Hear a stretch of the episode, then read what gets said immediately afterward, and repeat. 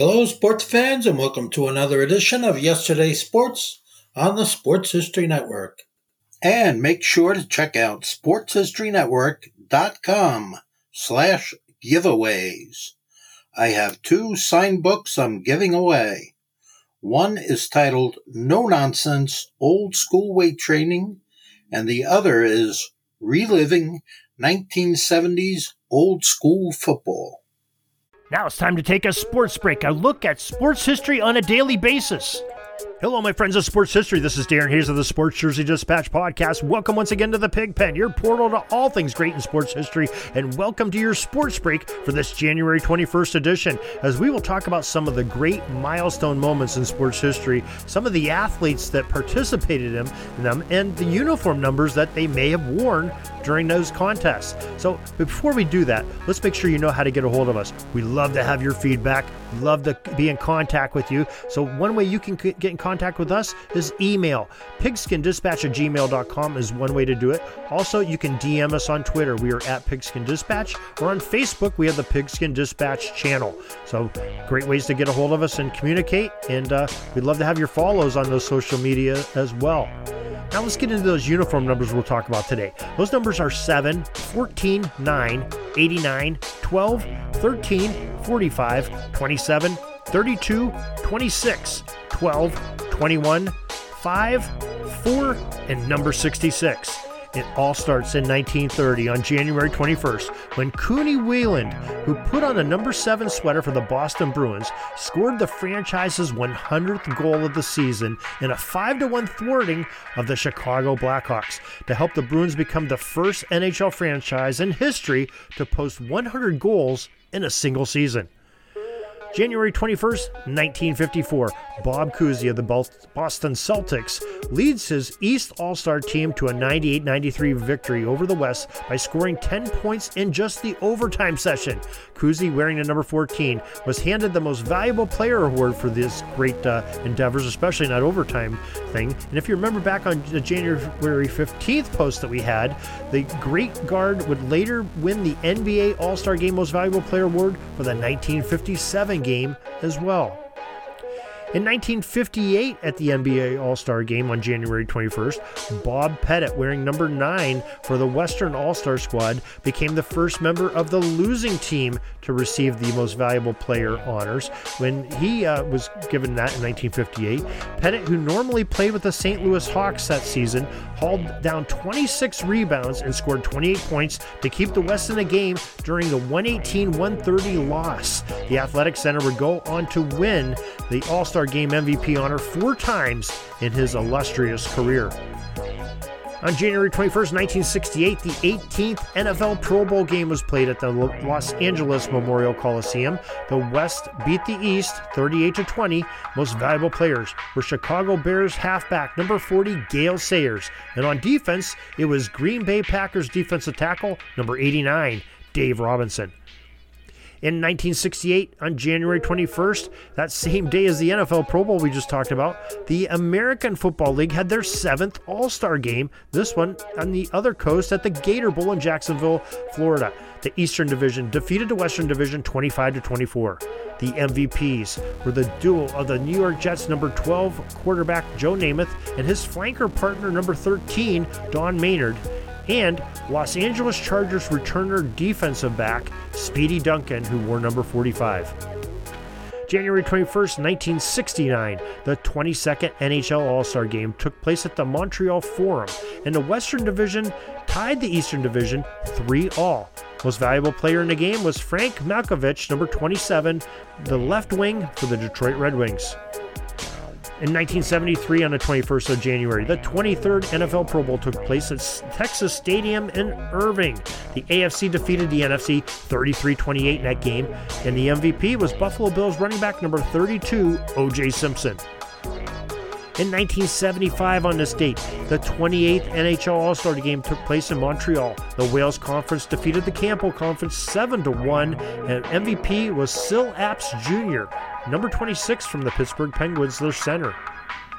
In 1979, a very mo- memorable moment. January 21st, Super Bowl 13 at the Miami Orange Bowl. The Pittsburgh Steelers beat the Dallas Cowboys in one of the greatest Super Bowls ever played. Final score was 35 31. Most valuable player was Pittsburgh's quarterback number 12, Terry Bradshaw. And we have some interesting sports stories that happened in January 21st. In 1980, on the 21st of January, a long shot in the history of college basketball, and probably the sport in general, occurred at the Tully Gym as Virginia Tech's Les Henson, who wore number 21, sunk a, a shot 89 foot 3 inches long to carry Virginia Tech over Florida 79 77. Remember that this was only worth two points in that era because the three point shot did not arrive in the NCAA rulebook until 1986, some six years after this game. At first, the shot was recorded as 93 feet, but later it was adjusted. Adjusted, needless to say, it was long enough to earn Henson a spot in the Guinness Book of World Records. The record has since been surpassed, but those that followed the Virginia Tech basketball program will always remember the shot that became known as the Henson Heave. January 21st, 1985, the New York Islanders' great number five, Denis Potvin, who tied the legendary number four, Bobby Orr's career record of 270 NHL career goals. In 1990, on the 21st of January, the 41st NHL All Star Game took place at the Civic Arena, the Igloo in Pittsburgh, Pennsylvania. The Wales Conference defeated the Campbell Conference 12 to 7. The most valuable player was the hometown guy, Pittsburgh Penguins center number 66, Mario Lemieux. And finally, we come to 2007, January 21st. History was made when the first black head coach to lead their team to a Super Bowl was accomplished. In fact, two of them, as Tony Dungy and his Indianapolis Colts earned the right to face Lovie Smith and the Chicago Bears in Super Bowl 41. Almost a year today, that feat was repeated when Mike Tomlin of the Pittsburgh Steelers took his team to the big game and later won it all. The Colts Bears game would be played on February 4th, 2007, with Dungy and the Colts lifting the Lombardi. And it sounds like a great story that we might be talking about on the February 4th sports break. So, till then, you know you can listen to some other great episodes because we're going to be having a bunch of each daily uh, sports breaks coming out as we do each and every day of the year. Uh, you can go back and listen to any day of the year that you'd like. Uh, we have them covered. I believe we started this in april on the audio. Uh, we have been doing the written version on jerseydispatch.com uh, well for over a year now we're into the the recycling of some of this item. So great stuff there. We also have a daily on pigskin dispatch uh, if you're not familiar with it. You can go to the front page any day at pigskindispatch.com and look at that and uh, you know see the daily events that happen in football. We're also having some other daily posts that are coming up, some pertaining to the day, some uh, off topic, and just talking about some other elements of football history. But we always have some great stuff, and a great way to see all of that is to get our daily newsletter. Really easy to sign up for. Go to pigskindispatch.com or jerseydispatch.com at the top, or the show notes of this very podcast, there's a sign up link there. Answer two questions your name, your email, and every day 6.30 a.m. Eastern, you will get a copy of what's going on from the Pigpen, jerseydispatch.com, pigskindispatch.com, Orville Mulligan, uh, sports writer, and many things that are happening on sportshistorynetwork.com.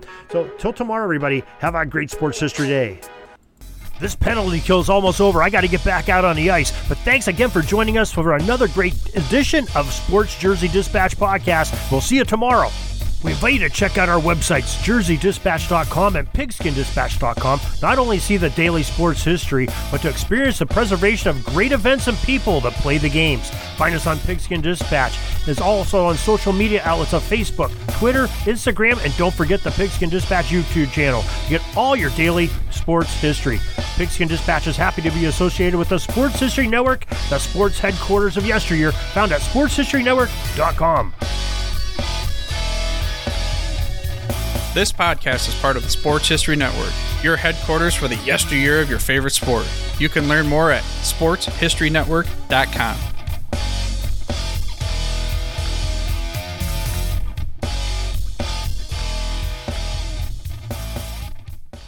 Hey there, sports history fan. This is Arnie Chapman, aka the Football History Dude, and I wanted to thank you for stopping by to listen to another episode here on the Sports History Network.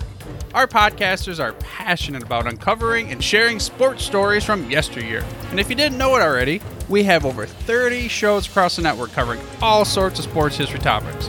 In fact, here's a glimpse into one of our awesome podcasts here on the network.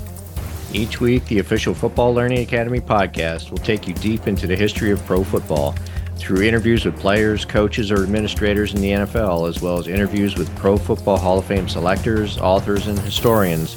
You'll learn how the game evolved and important moments that shaped the sport into what it is today. And don't miss the Pro Football History Nugget of the Week.